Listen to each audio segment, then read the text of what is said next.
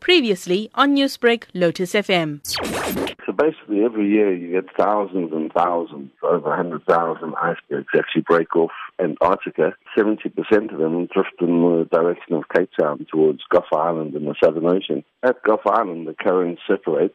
One goes down south of uh, Tasmania, Australia, New Zealand, and they melt and uh, there's another current system that starts in the same location, and that's the Benguela current system. So our plan was to actually just guide the icebergs into the next current system and let the currents bring it to Cape Town.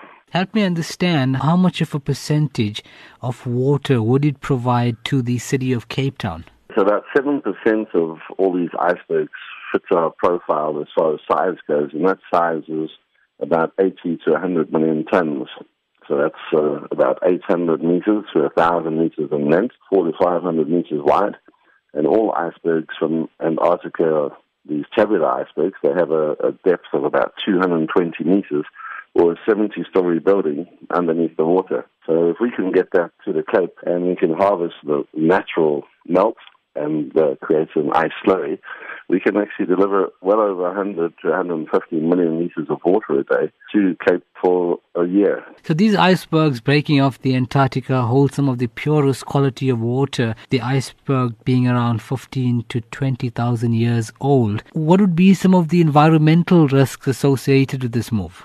Environmental impact because these icebergs are harvest are breaking off naturally and they drift in the Southern Ocean and melt. About 2,000 billion tons a year break off, so it's a huge amount. It's actually more than all the world's water consumption put together is breaking off and melting every year. So we're taking about 100 million tons, or that's our target, and bring it in. It's going to run aground well off the coast, about 40 kilometers offshore. That's because of the depth. We uh, have a geotextile skirt around it. It's almost like an insulation blanket, and that actually creates a buffer. Explain to me how long will this harvesting process take before it goes into the water system for consumption? It will take a, a week or two to actually moor up and uh, anchor the iceberg and then set up our equipment. So we'll, we'll assemble uh, earth moving equipment and pumping equipment on top of the iceberg using helicopters.